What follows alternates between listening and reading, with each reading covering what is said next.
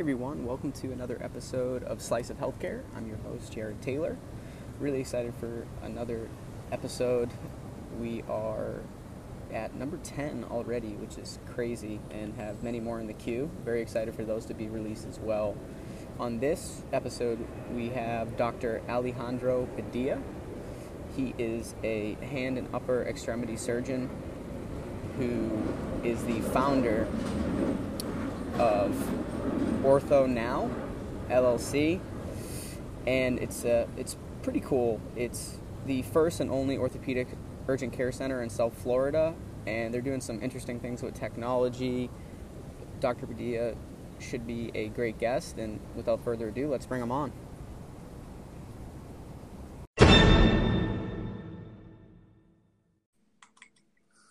Hi, Dr. Badia. Hi, how are you? Hi, thank you so much for joining us on the Slice of Healthcare podcast. Thank you.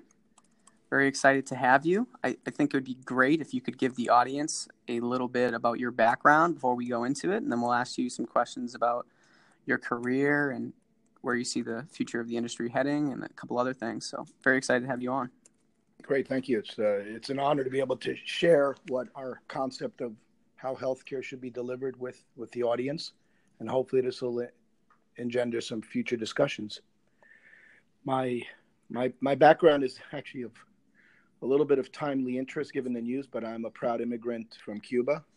Came as a as a small child uh, via Spain, where my dad's from, and grew up in northern New Jersey. Uh, public school kid, somehow managed to end up at Cornell. Um, pursued my dream of being a surgeon. Had um, extensive background in medicine on my mother's side from Cuba, um, uh, including orthopedics, which I found out years later. And then uh, after residency in New York and fellowship in Pittsburgh, then Germany, I came to practice in Miami mainly because I wanted to use my Spanish and I also uh, wanted to develop an international practice. And founded a co-founded a um, a big hand surgery group that that dissolved after about 13 years, and then started my own center. And very soon realized that most of the patients coming to me had already been somewhere that was really a waste of time and money. So I this was a time when urgent care was getting popular about 10 years ago. So I became a franchisee of a company. Um, that uh, frankly didn't work out. The competition we had here with hospital systems was too stiff, and the message wasn't focused. It wasn't directed towards orthopedic or or injury or sports medicine type care. So we were seeing a lot of flu, flus and sore throats, and and um, so what happened is that failed, and uh, I guess like any entrepreneur, that's just part of it. And but I did learn a lot in the process, and six months later reopened as Ortho Now and our goal is really to, to change how expert orthopedic healthcare is delivered. And we, uh, we are doing that. The biggest challenge is simply getting awareness, and uh, hence this podcast, and, and changing behavior. So even when people are aware of it, they still fall into the same rut. And that goes for the referral sources and the insurers. And that has been the biggest challenge. But uh, that's where we're at now. Interesting. Love the name Ortho Now. Love the the brand, everything about it. I, I have read a little bit about the uh, the company, and I, I, think it's really cool what you're doing. Yeah, thank you. Uh, you know, obviously we think so too. And the the interesting thing is all the patients. if you look at our our Facebook uh, page or something, you know, we're almost, you know, we're like 4.8 stars. What you know, when do you? It's like my CFO says, when do you ever hear from somebody's mouth, "Oh, I had a great experience last night in the emergency room." Like, like he he he's, yeah, he says those words have never been uttered in mankind. so obviously, we're doing something right. The, the, the challenge, and I and I, I really hope somebody from the health insurance industry is listening because I'm all ears, and I'll give you my personal cell number um, because that has been our big challenge. And explain that that really big challenge as far as with the health insurers? Well, I think I think part of it is that um, you know, I learned something recently. Your your your, readers will be interested to know that uh, the health insurance industry is mandated to deliver. Uh, I believe it's eighty five percent of their um, uh, revenue has to be has to be on delivering healthcare, right? So, in other words, if if they get it too cheap, now think think about how perverse this is. If they, if I can, like yesterday, I a guy fell from a ladder. Um, I saw him the same day and literally brought him down the hall to our surgery center and put a plate and, and eight screws in his in his uh, forearm. Uh, I was able to do that in one visit, and he was in and out of the center in a total of like four or five hours. That the cost of that is a fraction of what would have happened if you went to the hospital emergency room, waited there. He probably would have been admitted, and yet the insurance industry hasn't um, embraced what we're doing. And I think we're starting to realize now that because they don't necessarily want to save a lot of money because of this mandate. So we need government intervention to incentivize everybody to save costs on healthcare and at the same time to be able to even deliver it better. And that's what we're trying to do. So the question is, how can we reach the right people? I mean, I'd, I'd love to speak to Bezos or, you know, now uh, uh, Walmart's getting into. I mean, all these people actually don't know anything about healthcare. Uh, are getting into it, and yet you have people out there, and we're not the only ones. There, there are people out there who are doing, you know, providing healthcare much more efficiently, uh, much better quality, and, and yet we're you know you're not reading about it on the New York Times. I think you're you're spot on too, as you were saying. You know, you'd love to speak with Bezos. I think it needs to be a mixture. It can't just be people from the inside trying to innovate. It needs to be the outsiders collaborating with the insiders to innovate within healthcare. exactly and, and and and in fact there are elected officials um, the uh, and you know it's you know it's it's been a decade now, so I feel justified in calling out. But we were we were founded in a small city called Doral. So wonderful. You know, we have a great relationship with the mayor. Um, and yet, you know, recently I found out the director of communications for the city didn't have an idea what we were doing. And we're talking about a city of 50,000 people uh, next to Miami International. So tell me what's wrong there.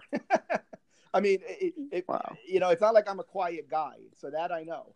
So, so the, there, there is there is a um, there is a problem of culture and uh, logistical issues in terms of changing healthcare because right now, if say the one of the police officers from from that small city got hurt, they would literally drive right past our center and go to one of these general occupational health centers where they would see a very well-meaning family practice physician who would, you know, many times diagnose a sprain or a strain, which even to a layperson doesn't sound like a very specific diagnosis, right?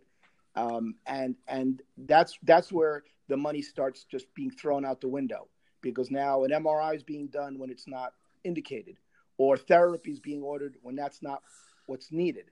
You see, so what Ortho now does is it brings access to the public, to the employer, to um, to the soccer mom, to be able to say, you know what, I, I, on my app, I'm going to press this button. It says uh, uh, you hit the button called "On My Way Now," which is which is registered and trademarked. On my way now, and that brings up the closest ortho now to them. They can send a picture of their kid's injury, and the the X-ray machine's already set up for an ankle versus a shoulder, because we already know they're on their way in. I mean, why why is healthcare not benefiting from technology much like you and I are doing right now, where we're going to be able to transmit this recording to so many people. Uh, wh- why are we not doing that in healthcare? And, and you're right. That's why I'm glad that the Amazons and the Apples of the world are getting in because, like you said, they're outsiders, and we need to change uh, how healthcare is delivered. Yeah, and I'm I'm excited to to see those large corporations getting into it, but I hope at the same point that doesn't stifle the smaller startups in the space that can do a lot of innovation as well. Uh, I see Amazon is getting so big that it's like they, they can they can do this type yeah. of stuff, right? They can get into something that they don't even necessarily fully understand, and because they have the resources and they can learn it, it and as long as they couple with the insiders and, like you said, the regulators, they, they can probably do a really good job and really innovate in this space. Well, I think so. I think that the hopefully smart companies like them don't don't really stifle competition, but rather encourage it. And of course, if they when they have the money, then they can just buy it. Uh, but that's okay as long as as long as uh, their their their intentions are in the right place. Uh, because the, the you know look we live in a, a free market uh, society and people deliver the best care for the best value should be rewarded and that's really not happening at all at all so that's why i'm uh, excited about about at least a change what i'm hoping is that those companies will then look in the marketplace rather than reinventing the wheel and they'll say okay um, there's this um, I was just yesterday. I went to a dinner meeting with a concierge um, type approach where people pay just a yearly subscription and get access to specialists. Right. That's that's called Concierge Key Health, and those guys are out of the West Coast. And now, not everybody's going to make healthcare a priority, but the people who are willing to pay a bit more, you know, should get that. In the end, we think everybody deserves. I mean, I, I hate to use a word; it's a right, you know, uh, but but there's no question as as human beings um, we all need, you know, good healthcare. Um, the question is how how do you deliver it and and I think people need to make it as important as when they shop for a pl- new plasma TV or or even uh, luxuries like like aesthetic surgery. I mean, we we have not put val- the value on healthcare uh, in the same way as luxuries, and I think that we we need to realize that that there is a cost to, to this kind of expertise and technology. And the, the public has to change their attitude a bit. And they, and they are now now that now that there's these high deductible plans uh, people i think are forced to think about value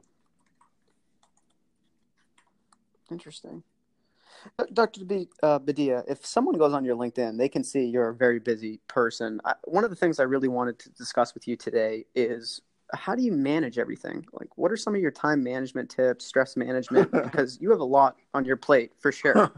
well, um, yeah, the stress management is definitely a challenge. You know, about four years ago, um, somehow I ended up on the cover of the, of the Business Monday section of, of the Miami Herald, and it was uh, profiling people who have two jobs, and it was it was sort of um, somebody like some lady was an accountant and she teaches Zumba at night, and so you know two jobs. But but I, I'm I'm not only a busy surgeon. I'm trying to to change how healthcare is delivered in in my sector. Um, so it is overwhelming. But I will say I took one major step is that I stepped down as CEO about two months ago, and I brought in a, a, a wonderful, uh, seasoned healthcare CEO named Nick Mendez. Uh, he's based in Nashville, which many of your listeners may know, is sort of healthcare capital of the U.S. Um, and he knows much more about running a big company than I do. So I can concentrate on, you know, yesterday I did I think 18 surgeries, which people think is crazy, but you know, we I do we do run a very efficient system, and that's what I need to focus on. So so I think it's important when a company, with the founder is involved, but if a founder actually uh, talks the talk and walks the walk, that is very different, and we're hoping people notice. Uh, this the, the stress is is really. I think you have to see that there's a light at the end of the tunnel. And I will confess, there have been times when um, when I haven't, and it's because of the challenges I mentioned. It, it you know when you uh, when you do something that you know is working, and yet uh, people aren't willing to engage, that's very very stressful. Uh, and then uh, in terms of time, um, I'm always, I've always been pretty good at that. I, I, think I started in college and I used to write everything down in the day planner, and I kind of miss those days. Now everything has to be typed in a phone, or and I find that's actually for me in a way less efficient. um, but uh, you know, I, I always there's there's 24 hours in the day, so I, I think there's there's always time if you make it a priority. Interesting. I want to go back to that comment you made a little while ago. So we're we're about healthcare within. I'm very passionate about innovation within healthcare, but I'm also very passionate entrepreneurship in general. And what you said is one of the hardest things that many founders at some point come across. It's at that point where there might be someone that can take a lot off your plate and run your business very well. It's it's but it's that tough bridge to cross, right? Where you have to let go of the reins a little bit in order for this person to transition into a role of running your your company. How hard was that though? I'm sure there's parts that you you love that you were able to do that, but the the just the human being in you must have been like at some point like ah I I know it'd be very tough to Um, do that. Yeah, you would think so, but that, that's not the case for me. I, I, I will say I know I, I know what my limitations are and, and I know what I don't know. And that's really important. And I think if you speak to any uh, successful business owner, they, they, they right people. There's no way to know everything. Um, it's the same with healthcare. All right. I mean, I, people think, oh, you're, you're a hand surgeon. Well, well, especially in South Beach, you'll get the question like, well, what, what can you do to make the hand look better? I was like, no, no, no, no. You, you come to me when you put your hand in a circular saw and, um, and that, and all of a sudden that, that makes it clear. So that's what I'm expert in. Um, when somebody has foot or ankle problem, they think I know that as well. And yeah, I have a background in orthopedics, but I'm not expert. And it's the same thing in business. So um, even though I know overall how how companies work and run, just because I've lived it, uh, that's that's not what I was educated in, and that's that's not what I've done traditionally. So so for me, it has not been hard, but it's all about finding the right people. I should comment that we were co-founded the, the OrthoNow franchise, and it's currently a franchise which we think is going to transition. But OrthoNow National and soon to be international was founded, uh, was started by myself out of a, out of a need, frankly, as I mentioned, and, and frustration with with healthcare delivery. But then I was at least wise enough to bring in a healthcare, um, well, not not a healthcare, an MBA who didn't know healthcare, but knew knew understood business and that's been a, a terrific partnership. And uh, Justin Irizarry is um, somebody I met through the local Cornell club. So, so big shout out to these uh, alumni clubs because you really can do great networking with that. And he went on to get a Wharton MBA and was um, working uh, New York and Wall Street for for years. And when he came to the company, he realized how screwed up healthcare was, and he said, "Look, let's take a more sensical approach. And and he's our, our CFO, and that, that's what he's expert at. And um, and it's it's been amazing. So I don't have any problem at all um, handing over reins when with not only capable people, but people who have the right passion um, and, and and desire to to deliver on our product. Well, that's great. That's uh, very interesting. So, ortho for for ortho now, what what are some of your plans with it? That's congratulations on all the growth that it's seen to date. I know you guys. What you have a couple of locations right now currently? Yeah, but uh, you know, I, I want to be candid in that in that our, our growth has, sort of been modest um, uh, because again these challenges, but we we know we're on the cusp of of uh, overcoming them. We um, we we are now engaged in four different states. So we we do, and we have basically about 40 in development. Um, I will tell you, Michigan is already sort of spoken for. The entire state was acquired by um, by a couple who really knows orthopedics, and they now need to engage with both investors and clinicians to put up orthonow centers uh, around the state of Michigan. Uh, so once once we see that get some traction, then we know a lot of the other places that are currently looking at it will move forward. I, I think you know it's not like opening a, a you know a burger joint. Uh, that has its challenges too. But you know, healthcare it's it's so regulated and, and, and it differs so much state to state that this is challenges for us. So so what we're currently doing is exploring other models where we might keep franchising, but but we can joint venture with um, with regional healthcare systems, with large orthopedic groups, which really was the original intent. Um, so there, there's a lot of different options here, and uh, now that we have we we kind of buffed up our executive team, we're uh, we're we're on our way to doing that. At your centers, do you have do you? I'm not too familiar with this, but do you have to work with uh, many uh, payers? Sure. Well, the, the, idea is for this to be, uh, as as Justin says, we we want to kind of democratize healthcare, orthopedic healthcare delivery. Which means that anybody should be able to walk in and get care, and that includes people without insurance. We are, and I'll just put it right out there. Um, I, I, think for an exam, X-ray, consultation, and treatment plan, it's about 195 bucks. Now, I, I understand for a lot of people that may be that may be a ton of money, but you know, let's face it, with what people spend on, on many things, to actually get fast orthopedic care, that's pretty good. Now, of course, we want to be uh, on insurance networks. People people still, I think that's going to change, but people still depend on that and, and, want to use their insurance when they can. So we are trying to get on all networks. We, we've been on Medicaid from the very beginning, which, you know, frankly doesn't pay that well, but we don't want people to, to, to have to leave.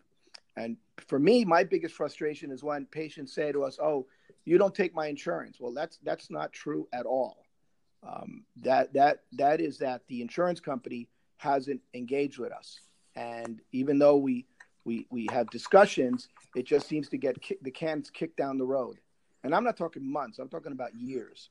So when that changes, it's not only going to be good for that insurance carrier, but it's going to be great for society and great for that little kid who just fell off the monkey bars. All right, and this this is what we're trying to do. So that I'm hoping will change. Um, the one way we can make this affordable is you can't have uh, like you can't have somebody like me sitting there waiting for an ankle sprain. To begin with, you know, ankle is not my forte, right? And it's not a surgery center. It is a orthopedic walk-in center. So we deal mostly with mid-level uh, providers, which means usually orthopedic PAs, physician assistants, who are very well trained. And I will put one of our good PAs up against just about any, um, you know, general physician who who works at many the, the urgent care centers because those folks need to know about a lot of different things. These PAs don't they're not going to see they're not going to look at your throat. They are going to reduce a fracture. They know how to uh, splint an injury. They know how to diagnose back pain, and they know how to refer and immediately to the right subspecialist if potentially something surgical is needed, or if it, the case is simply complicated and they need help. And we do that all just like you and I are doing right now by holding a phone. That's how we do it. We don't pick up the phone and call. That those days are gone. Interesting. For the payers that you currently engage with, does it take a while to credential your staff with those oh, payers? It's crazy. The the level of bureaucracy is is it's just staggering. I have no other word for it. And we wonder why the U.S. is uh, two times as we spend twice as much on healthcare as our percentage GDP as the next industrialized country, which I think is either uh, Norway or Switzerland. Uh, we twice as much, and I, I I firmly believe that's the reason. In fact, if you look at a graph of healthcare in the last 30 years, the um, the the growth of physicians is a, is like a few percent and where it's in administrators um, and and sort of middle people, I, I think it's like it's like I, I read somewhere it was eighteen hundred percent. I mean, it's it's it's incredibly uh, bureaucratic, and you know we need all these components, but we don't need more more administrators than than the people who actually deliver the healthcare. And that is where I think these big companies getting into healthcare will, will innovate.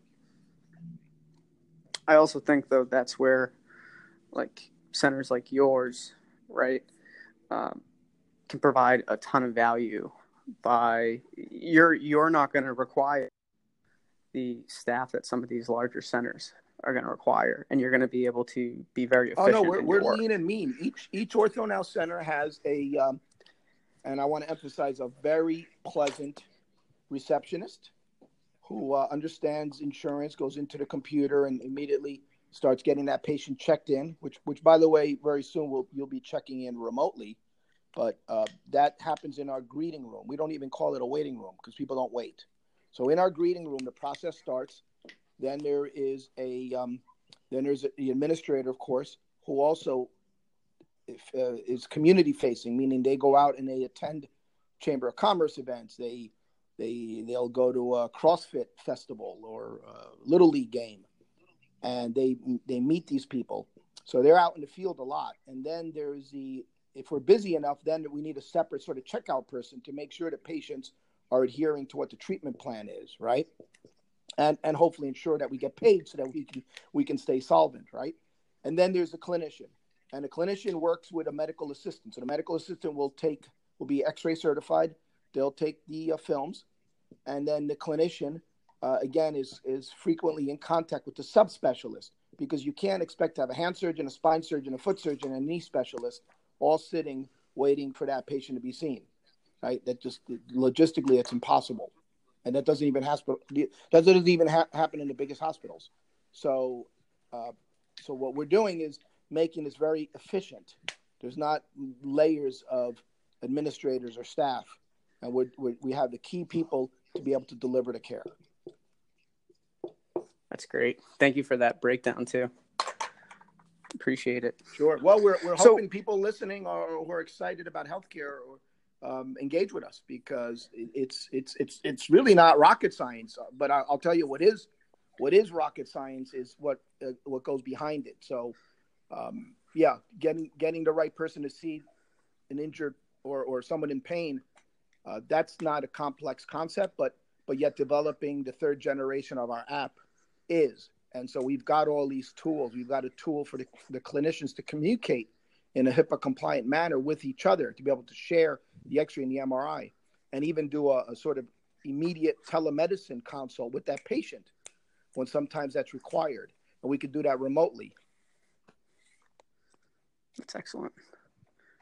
Very interesting. And I, I just want to let you know and the audience know I will put all of your social links and any other links that you want in the show notes for this podcast, as well as on all of our social channels as well when the podcast is released.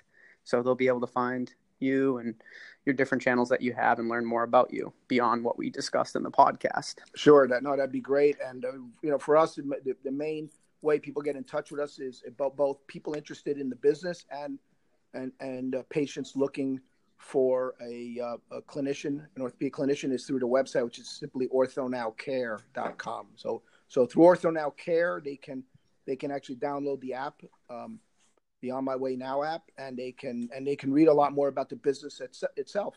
So that is uh, a vital part of our communication with the public. Great. Look forward to to sharing all that information. Well, Dr. Badia, I want to thank you so much for being on the Slice of Healthcare podcast. Thank you, Jared. Engaging in this very interesting, innovative discussion. It's these type of discussions, the more we have them, that create more innovation and more interesting things happening within exactly. healthcare. Well, so thank you very much. the opportunity, and um, uh, you've really been a charming host. Thank you so much. Thank you. Well, you have a great day, and we'll have to have you on again sometime hear how Ortho now is Would love to. Would love to give you guys an update. Thank you. Absolutely. Have a good one. Bye.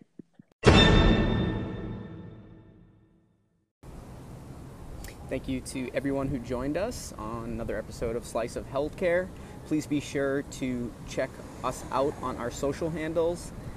Pretty much everyone is at Slice of Healthcare, with the exception of Twitter, which is at Slice of HC appreciate all the support that everyone has given us thus far. Be sure to go on to iTunes if that's where you listen to us and leave a rating and review. We really appreciate all the feedback and look forward to bringing you more episodes. Thank you.